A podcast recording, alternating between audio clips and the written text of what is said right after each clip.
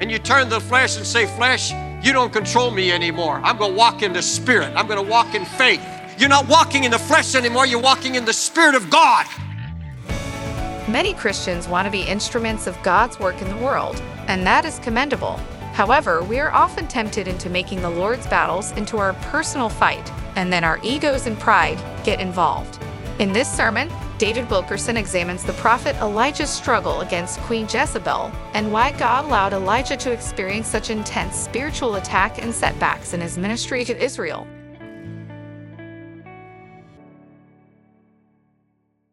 I want to show you how one of the most powerful men of God in all the Bible lost control of his life for a season and how he got back in control. We're talking about Elijah in his battle with Jezebel. You know the story very well, but let me remind you of some of the circumstances. Remember, he calls, there's a famine in the land, and he calls all of the prophets of Baal. There are 450 prophets of Baal, and there are 400 prophets of, of the goddess Asherus. And this is 850 false prophets. And they build two altars there one to Baal and Asherus, and one to the Heavenly Father. And of course, you know the story. Elijah waits for them uh, unsuccessfully to call fire down on their altar. Their God doesn't answer. Deaf and dumb and, and uh, just a piece of uh, nonsense.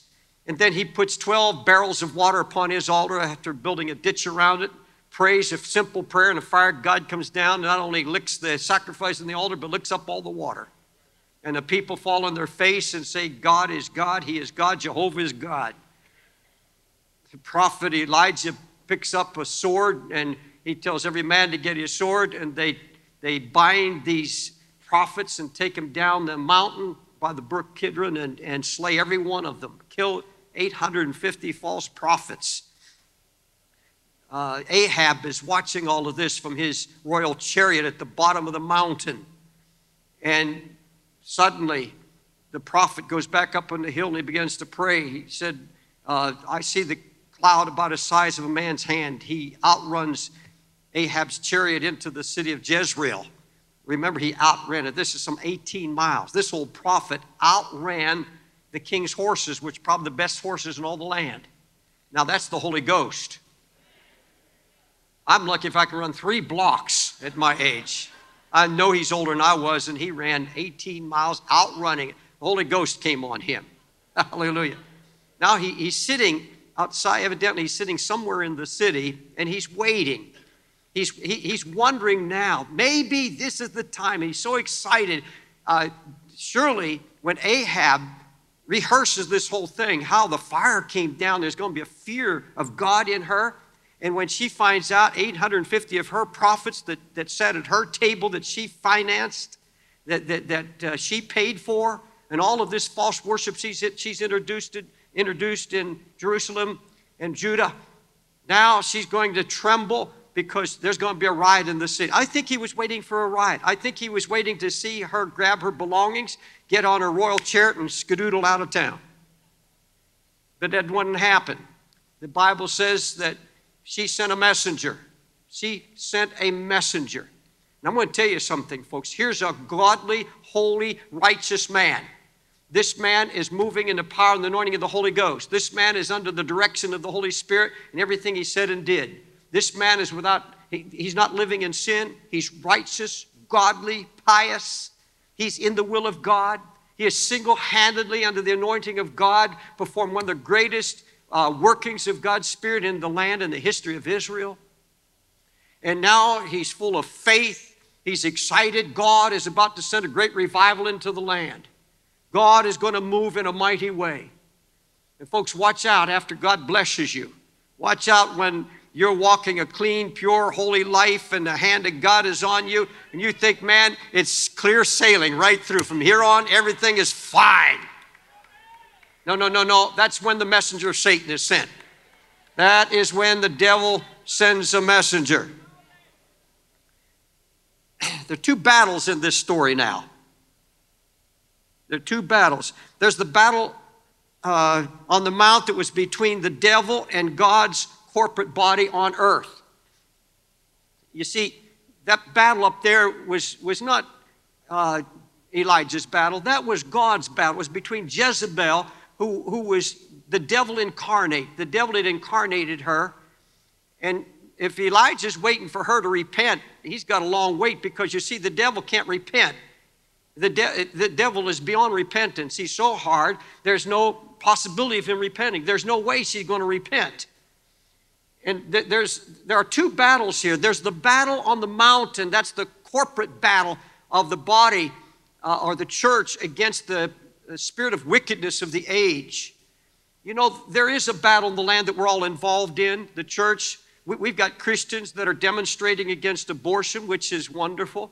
We've got Christians who are praying, uh, getting into politics and trying to change the government from the inside. That's commendable. Uh, see, these are corporate battles of the body of Jesus Christ against that sin out there, against the inroads of homosexuality. See, these, these are the great battles of the church, but they're really not our battles. It's God against the devil himself. But you see, it's one thing to be involved in a mountain like that, in this great battle of the corporate body against sin and the devil. But it's another thing when it becomes a personal battle. When it's no longer fighting homosexuality out there, it's not uh, demonstrating or marching about uh, some political thing or abortion. But the devil says, hey, you've done enough damage to my kingdom. You're a praying man, you're a praying woman, you've got uh, a Holy Spirit about you and you've done damage to my kingdom. Now, I'm going to make this a battle between me and you, a personal battle now. It's a personal battle now. There, these two battles, one of them is, is now fading out, and the devil's saying, All right, you have come against me, and he's speaking through Jezebel. Now I'm going to get you. I'm coming after you. I'm not coming after the whole church. I'm going to mark you. I'm going to point you out of the whole crowd. There were 7,000 prophets who never bowed their knee to Baal. They didn't get a messenger. Elijah got the messenger. He got the messenger. Now, here's a man that's subject like passions, just as we are. He was just as normal as you and, and, and I am. He was a man who felt things. He was a man who grieved, a man who wept and laughed and cried. But you're going to see the story unfold here tonight a man of great victories, effective against the power of hell, but then when the enemy comes at him, he loses control. Elijah's personal battle is right here at the gates of Jezreel now. Now, this, this man is wanting probably to uh, see a riot in the city. He wanted Jezebel. He was so, so anxious for God to cleanse the, the nation, he, he would pay any price, anything happened to move her out of her position and, and clear this evil situation up. And I, I think there's something else God's dealing with. He's dealing with some pride in this man because later that pride came out on the mountain when he's alone with God. Remember, the, he's, he's, he said, I'm the only one left, God, in all the land. I'm the only one left. There was, there was a famous evangelist, television evangelist, who just before he fell got on television, and I was appalled when I heard it. He, he said, This is the only ministry God's anointed to reach the world. And he had a vision of, of a hundred harvesters that were all his. They're all harvesting in the harvest field. These were all his harvesting machines. No, folks, that was the the pride, the Bible says, that goes before destruction. And perhaps there's some pride in this man. He's the only one left in the land. Ahab told Jezebel all that Elijah had done and about how he had slain all the prophets with the sword. Then Jezebel sent a messenger unto Elijah. Elijah's sitting here waiting for uh, the, the revival to break out. He's waiting for Jezebel to be uh, either slain or removed. Instead, he gets a messenger from Satan, a messenger from the devil himself. And here's what he is, she said So let the gods do to me, and more also, if I make not your life as the life of one of them by tomorrow this time. In other words, you slew my prophets, I'm going to kill you. Sir, you've got 24 hours to live. You're a dead man this time tomorrow night. Now, this man is not in any danger because remember the young prophet he anointed, Elisha, who followed him? Didn't Elisha see a mighty host? He saw uh, this on horses, he saw a host of God's army. So it's the same army that's surrounding Elijah. Elijah is not any danger. In first place, he says, listen to what she says, so let the gods do to me. She's swearing by gods who have just failed. She's swearing by gods who, who couldn't answer. So what's he afraid of? He, he, saw. He had, a, he had a demonstration right before his eyes. She's swearing by a God that he defeated. And he's in no danger whatsoever. Folks, I don't care how the devil lies, I don't care how he rails against you, you're in no danger. You are not in any danger. He cannot touch you outside of God's permission. There's no way.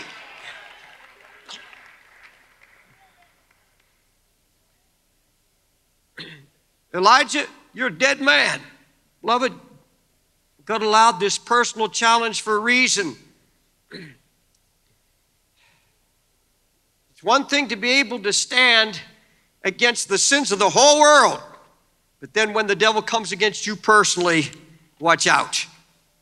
When the devil brings these accusations, how different when the devil focuses all of his attention on you. And you see, he brings fear through lies. He has to tell lies to produce this fear. Elijah panics. In just a few hours, he goes from this bold, holy boldness, assurance, and spiritual authority to a fearful, despairing, depressed, confused man who's on the run. And he arose and ran for his life. He ran for his life. Now, folks, the devil's not trying to kill him. The devil's not interested in killing you. He's not after your dying, he's after your living. He wants to control your life, not your death. As I said once before, I don't know if you remember me telling you, can you imagine the devil going to a Christian's funeral and he, he, he, says, I caused an accident. In first place, he can't do that without God's permission. And, and I, I killed him. Well, he's not going to rejoice in sending people to heaven. Oh, there goes another, and I just sent him to heaven. Oops, wrong channel. No, he's not interested in sending this man to glory. He wants to torment, he wants to keep him alive and torment him. The devil's not interested in killing you. He's after you making, he doesn't want to kill you, he wants to make you miserable. He wants to make you miserable in unbelief and doubt and fear and guilt. Satan knows that worshiping saints who are in the Word and living by faith are in control. It's the Holy Ghost who's moving in them. Of course, I'm telling you, the Holy Ghost is in control, but we are the instruments by which that control is brought forth. And so, what is, what is he going to do? He's going to try to come in with lies and panic you to get you away from the things of God. And now you find this man sitting a, under a juniper tree asking God to kill him. Now, that's something for a man to say, Lord, take my life when he's running to save his life. Doesn't make sense to me. He's running to save his life, and he's sitting there saying, Lord, kill me. I don't want to live anymore. Jeremiah had that same battle. You don't go there, but in, in Jeremiah, the 20th chapter, verses 14 to 18, he, he's saying the same thing Lord, uh, you've deceived me. If you go to the 11th verse, just three verses before that, he's got this great testimony. He's saying, The Lord is with me as a mighty, terrible one. For my persecutors shall stumble they shall not prevail. They shall be greatly ashamed, for they shall not prosper. Their everlasting confusion shall never be forgotten. Sing to the Lord, praise ye the Lord, for he has delivered the soul of the poor from the hand of evildoers. You know, wonderful testimony. God's in control. God's going to deliver you. And suddenly here comes Pashur, a governor of the land, eh, of the synagogue, and he throws him in jail and accuses him of being uh, a false prophet and then you hear the prophet in jail, the prophet Jeremiah is in prison, and he's saying, God, you've deceived me. And if you, you read chapter 20, verse 14 to 18, it's a, a, a terrible complaint of the man of God. He said, Lord, you've deceived me. You have forsaken me. I want to die. What happened? Confusion falls on the prophet. Oh Lord, thou hast deceived me, and I was deceived. I was fooled. Thou art stronger than I am, and you've prevailed against me. I'm in derision every day. Everyone is mocking me. He's saying, Lord, you've not kept your word. You've not fulfilled your word. You've put me through too much. I feel like I've been deceived. And I want to talk to you about this. There are people that don't understand how God can allow the devil to come and attack them personally. That he that, that this Christian who's living so clean and righteous before the Lord, who has nothing but a desire to please God, somebody who's been in the Word of God, somebody who's been walking in the Spirit, Somebody has no other desire but to fulfill the will of God, have abandoned their own will, and suddenly they become the focus of hell. Suddenly the devil is coming at them, trying to bring panic, threatening them, sending messengers out of hell itself, saying, You are dead, I'm after you. He, he gives evidence on all sides that he's out to destroy you. And he wants to produce this fear and, and often, God in this time will allow a tremendous time of testing.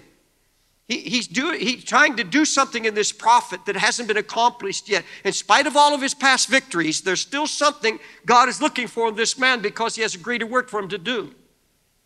And, and, and you can say, well, God has to be with me. He's blessed me so much in the past. But if, if God is going to use you in greater measure, if he's going to make you a greater testimony, or if he's going to open wider doors for you, even of his own blessings, he has to bring you to a testing place. It, it for example, uh, those who milk snakes for medical purposes, they, they actually milk the snakes. I've seen this done down in Florida. And what they do, they put them right in a snake pit to teach them. Now, I don't want to be a medical uh, milker of snakes. But sometimes God will let you go into the snake pit to teach you how to milk out of it his blessings. We'll, we'll get into that as we go a little further. Nehemiah said, when the enemy and the messenger of the devil came to him, and the devil said, You better run. And Nehemiah said, Should such a man as I flee? I will not run. Now, now, folks, many of us don't need a message on please be steadfast, don't run. You don't need it because you already ran. You're already running. Too late. You're already running. That, but, but you see, this is what the message is about for you that have been running, those who are in panic, those who are in depression, those who, who, who say, I really know in my heart I'm doing my best to serve God. Nobody in the world will tell me that I don't love my Jesus. I know He's delivered me from sin. I know my, if I know my heart at all, I don't want to go back to sin. But you still don't understand how, because of that desire, how the enemy can still come at you with temptation, trying to overwhelm you, trying to get you to run, to go back to some old sinful way. I'm speaking to the guys here and, and others all through the congregation here. That's what the devil does. He wants you to run. And some of you in your spirit, you're not out there yet, but in your spirit, you're already running. You take, you've already turned, there's a panic in you. There's a fright in you. You're scared. The devil's going to get me. You're, you're afraid that you're absolutely going to forsake God and lose it all. Now, let me tell you how you can take control back in your life. If the devil has already come and he succeeded in, in, in trying to, he succeeded in bringing depression and fear, guilt, condemnation upon you. And I know God put this in my heart today. God really laid this on my heart that there were going to be people in this meeting tonight who, if your life is not out of control, the depression in you is out of control. The fear in you is out of control. Here's a, a, a, a letter I received today from a sister. They come home. They were away. They come home. And a bunch of teenagers had gotten into the house and literally turned the house upside down, destroyed almost everything in sight. 12, 13 year old daughter, had a kidney transplant, and the kidney failed. The transplant failed. Same day, a letter comes. They're going to lose the house from back taxes. The mortgage company's pressing in. I think they have another four or five days. Loss of house, a child in despair, house ruined. And at the end of the letter, the dear sister said, Pastor, I'm going to trust God through it all. I'm going to trust God through it all. But you see, the, the amazing thing about that, this sister just a few weeks ago was backstage weeping and saying, Brother Dave, God, Pastor, God is really dealing with me. I love him like I've never loved him before. I heard a testimony. I'm going to give him everything. I may have failed him in the past, but my heart is determined to seek him with all everything in me. And I thought, well, now she's that things are going to change. She's man, she's had so many problems in her home, husband and family, so many problems. Now maybe this is going to be the answer. And I felt real good. Then I got this letter today describing what's happened since that testimony of righteousness and a heart set for God. And now the messenger of Satan has come, and now he's trying to get her to run back to her old life of fear, doubting God, questioning God, saying, Where are you? I, am trying to do the best I can. I love you. I'm praying. I'm reading my Bible. I'm seeking your face. Why? Why? Why? Why now? And there's, there, there's the prophet Elijah sitting on a juniper tree and says, Oh, my Lord, my God, I have laid my life down for you. I've been jealous for your holiness. And now, look what you've done. You've allowed this woman to take control again. And this man is sitting out in the desert, absolutely out of control. He's running. He's lost his, his perception, he's lost his discernment. He's full of fear. He's depressed. He's down. God, you've forsaken me. God, you let me down. All right, how, how is this man going to get back in control? And how do you get back in control once this happens? First of all, you have to keep in mind that God is with you even in your running. Did you hear me? God is with you even in your running. In Elijah's despair and in his total confusion, he's fearful, he's wanting to give up. So, God, what does God do? Does God chastise him? Does God reprimand him? Does God whip him? Saying, Where's your power? Where's your strength? Why are you running? No, no, no, no. He sends him a private butler and chef, an angel to cook him a meal that's going to last him 40 days and 40 nights. Now, that's some meal. That was a supernatural meal. And you know, when God sent this angel to the prophet Elijah under the juniper tree, I think I know what God told him to do. I think he, he said to the angel, He said, Now, Elijah is my servant. I've sent him on a mission. He thinks he's failed. He's hurting. Be kind and patient with him. Speak softly to him. I still love him. He thinks I've given up on him. He thinks he's he thinks it's all over, but it's just beginning. I'm doing a work in him and he doesn't know it, he doesn't understand it. I want you to cook him a good meal. I want you to make him feel comfortable, speak encouragement to his heart, and let him know that he's got to go on the strength of this meal, that he can't do it in his own strength. And that's when God comes to it, to what he's trying to get you to the end of your strength. He told Elijah, the angel told Elijah, you can't do this in your own strength. You're going to have to go on the strength of this meal, this supernatural meal. Folks, that's the word of God. Hallelujah. He sent His word to us to bring healing. He sent the angel. Oh, glory be to God. What a, I, I don't know what was in that food. The journey's too great for him. He can't make it without eating and drinking the food that I supply. That the application should be understood by all of us. Isn't that easy to understand? The Word and the Spirit, drinking the wine of the Spirit and the Word. Do you understand what the prophet's saying? The journey's too great for you? Isn't what he's saying to you right now? What you're going through is too great for you? You can't bear it yourself? This journey's too great. That's the only thing I can tell this sister. She'll be here Sunday morning, she said, and, and uh, I don't think I, if I see her backstage, I'm going to tell her, hey, this, this is too much for you. You can't handle this. She knows that, but she's got to be reminded that, that she's just got to just right now crawl in the lap of Jesus and just rest. Lord, I'm going to ride out this storm, live or die. I am yours. I'm your servant. My part is to keep my eyes on you and just trust you.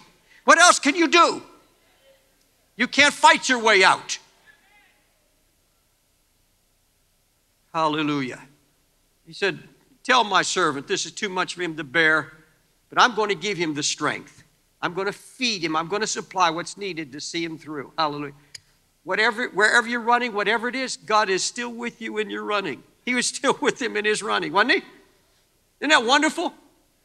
He said, I'll never leave you, I'll never forsake you. I don't care what you're going through, I don't care what the devil's telling you. He's telling you you're no good, you're worthless, you're helpless. God says, I'm still with you. The angel of the Lord encamps around about you. The angel of the Lord is with you. Secondly, taking back control requires dealing with the Lord's still small voice. And you know what he's going to say? What are you doing here in this condition? What are you doing? Hiding. What, what are you doing closing up inside and so focused on your problem? Come on now. Some of you have been so focused on your past hurts. You've been focused on somebody years ago wounded and hurt you, and you're living on that. You're, you're, you're, you're hiding in this cave of mental depression and mental anxiety and all these fears and all these lies of hell still bombarding your mind. And you forget, he said, I will be to you a wall of fire round about your brain and your head and your body. And a still small voice going to say, What are you doing still sitting here in this situation? Why are you sitting here pouting? Hmm. What he's saying, Elijah, how long are you going to let the devil lie to you? How long does this go on? Folks, I'm going to ask some of you have been in this bondage for months and years. When does it end? You're saying the cross has no victory. You're saying that, that all you can do is try to find a little bit of relief, not deliverance, but a little relief. No, God's not interested in just giving you relief, He's giving you deliverance.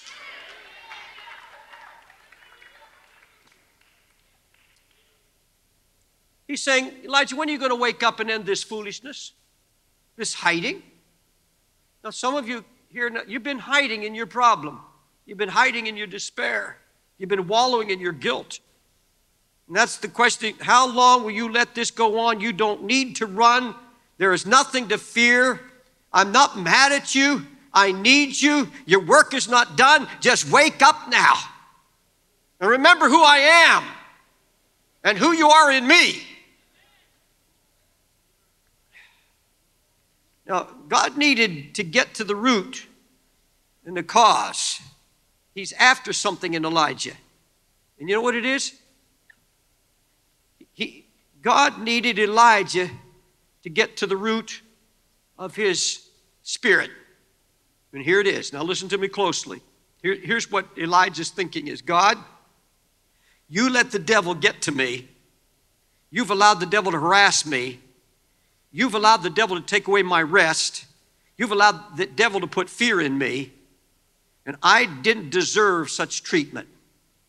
I was holy. I was obedient, doing everything you told me to do. You let Jezebel loose on me. All my praying, all my faith, all my preaching, all my obedience, all my devotion to you, God. And I end up in the biggest personal battle in all my life. God, it doesn't make sense. There's no there, there's no sense to this because I don't deserve this kind of treatment from you. And that's what God, that's the, that's the spirit God's after in us.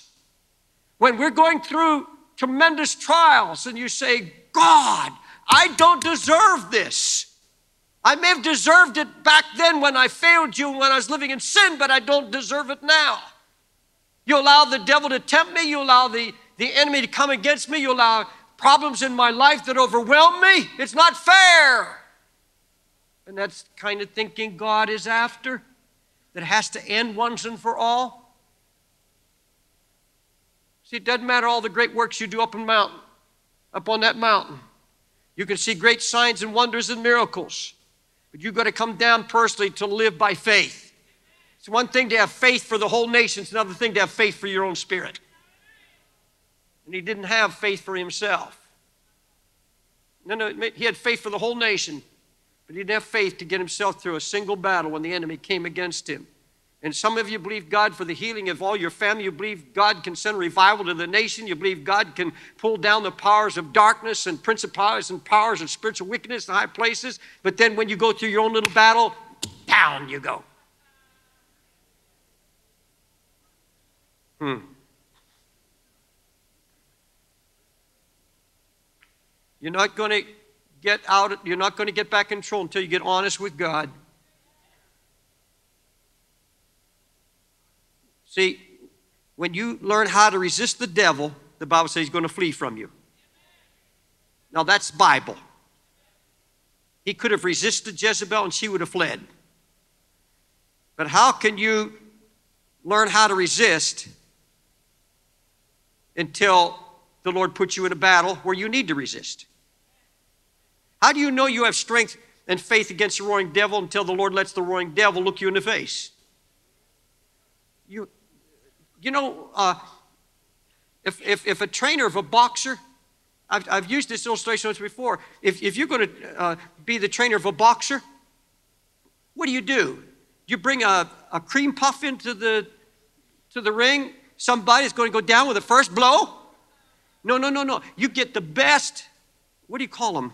Sparring partner, you get the best, strongest sparring partner that you can find. This trainer, if he really loves his, his, his boxer, he'll get the strongest one in there and he'll let him go in there and go at it. He'll let his man go down a few times to train him, to harden him against the attacks uh, of the, uh, the oppressor. And that's the only way they're trained. And the only way God can produce faith in us is allow us to be in conditions where it's needed, where it has to be exercised. How do you know you have faith? How can you call on faith? How can you exercise faith until you're in a situation where it's absolutely needed? It's a life and death situation. And God allows us to go in there to see. He tests us with that. That situation you're in right now is a test. I, I was preparing this, and I got, I got a telephone call. And uh, I, I'm not going to get personal about it, but all of a sudden, and another call, and suddenly I'm overwhelmed by uh, some problems with my children. The, the, situation with their, their children, uh, one has ADD, the other has, uh, I don't know what the other thing is, dyslexia, discovered dyslexia and ADD, and uh, uh, over here, another child calls some, some deep uh, physical problems. And I'm, I'm preparing this message. and I'm, I'm going to come here and tell you about how to behave and how to get control when the enemy comes against you, and that God's going to put you in a situation where faith is needed, and suddenly I'm in it. And the Lord says, What are you going to do? You know what I told the Lord? I walked around, I was praying just about an hour before coming to church. And I said, Lord, I'm laying this all on you. There's nothing I can do. It's beyond my power, and I'm not going to sweat it. I'm not going to I'm not going to beg you. I'm walking in covenant with you. You're my covenant partner. I give I named this child. I give this grandchild to you. I give this grandchild to you. I give this child to you. I give this child to you. Well, I give the church to you. I give everybody everything to you.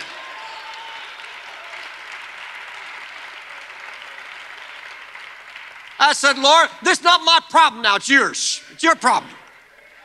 I'm going to trust you. I'm going to believe you. Come what may, it's yours. It's yours. You're not going to go around and say, Well, I don't deserve this, Lord. I've been in New York giving my life. I've been doing everything, walking in holiness and righteousness. Why you allowing this? No, no, no, no, no, no. Lord says, I'm testing your faith. Are you going to trust me now? You're not going to preach theory, you're going to live it. So I'm not telling you, fellas, something I haven't practiced, learned myself. Glory be to God. Hallelujah. Thirdly, in closing, you you, get back control when you begin to acknowledge and understand why God allowed you to endure this personal battle. He was trying to make you devil proof.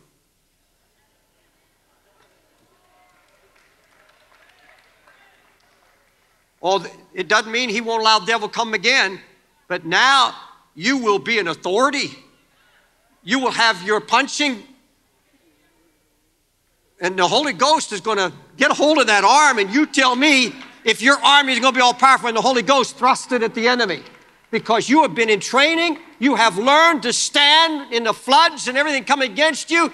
You say, well, this the devil, he tried that um, a year ago or a month ago, and the Lord brought me out. I trusted Him. He brought me out. I'm going to trust Him now. He's going to bring me out, and you will stand. Secondly, He's been preparing you for greater, expanded usefulness in His kingdom. Look what He says to Elijah Go, Elijah, return, anoint Hazael, anoint Jehu, anoint Elisha. Elijah was being prepared to be a chosen vessel for special work. And those whom God chooses for special work, He takes them through special trials. Hallelujah. So He departed from there. He's now in control. He departed from that cave. And that's my closing word to you. It's time for you to depart out of that, that, that doldrums and depression. It's time to you get up and say, In Jesus' name, devil, you don't hold me down anymore. You do not lie to me anymore. I will not be held by this.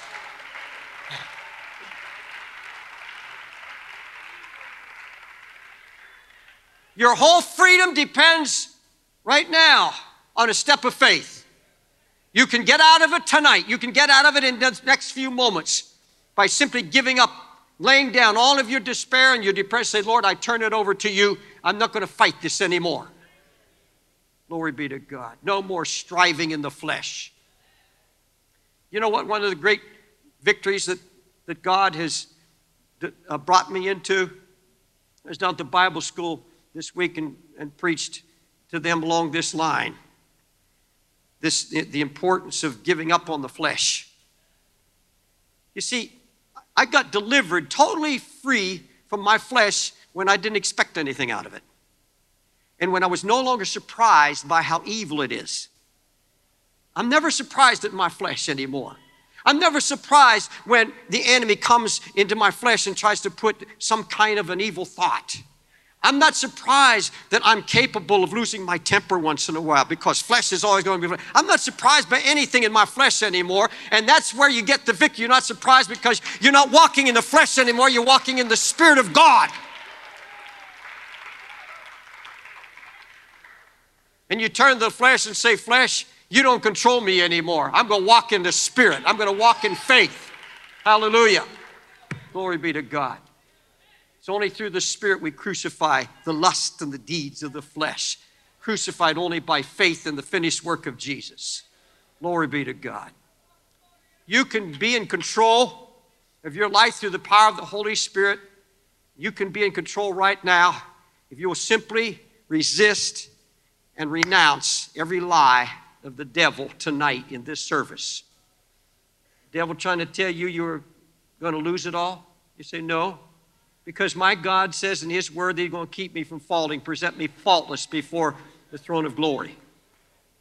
The devil comes in and, and, and says you're, you're, you're depressed and you'll always be depressed the rest of your life.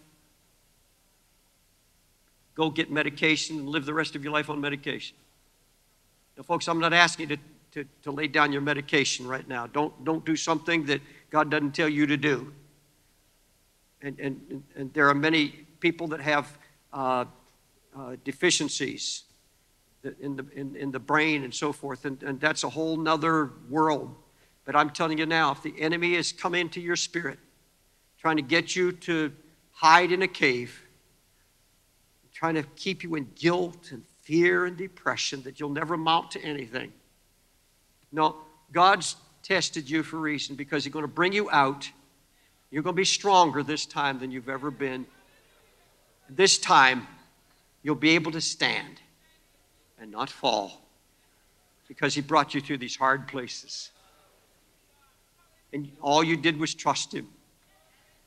You went into His Word and you got the faith to stand. And you say, Lord, I'm not going to doubt you, I'm not going to question you. I'm going to rest in your love. I, I read this today in, in, in a statement. Some man, a little something, a little book that he written about crawling into the lap of Jesus when you're in trouble. Just climb up into his lap, let him put his arms around you, and just stay there till the storm is over. Just stay there, trusting him.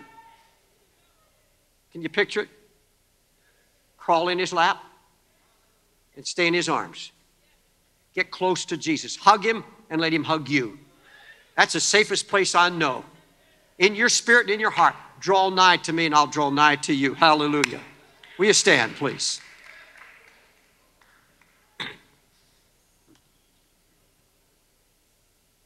Heavenly Father, I know you put this word in my heart. There are some here, Lord, who have allowed fear to go out of control, depression, guilt. My Lord and my God, come by your Holy Spirit tonight and deliver. Lord, you want your people to be joyful in you. You want your people to live in peace and rest in the Holy Ghost. You don't want us to live in turmoil. You want to bring a quiet calm and peace to our heart, a living faith that says, Come what may, live or die, I am the Lord's. And not worry, not fret, not try to figure things out, but just say, Lord, all I have to do is love you, serve you. You'll take care of my family, you'll take care of my problems, you'll give me the wisdom to know what to do, you'll guide my steps, you'll lead me. If you're here tonight and the message was for you, you have to acknowledge, first of all, if you're not right with God, I want you to come here and get right with God. If you've been running from God, I want you to come down here and end your running. Stop your running right now. If you're here tonight and there's been something out of control, the enemy come with fear, depression, whatever it may be that's out of control, I want you to come down here and say, God, I want this to end tonight. I want freedom. God's been speaking to you. The message for me, you say, Come and let the Holy Spirit finish the work that He's begun by His word. Amen.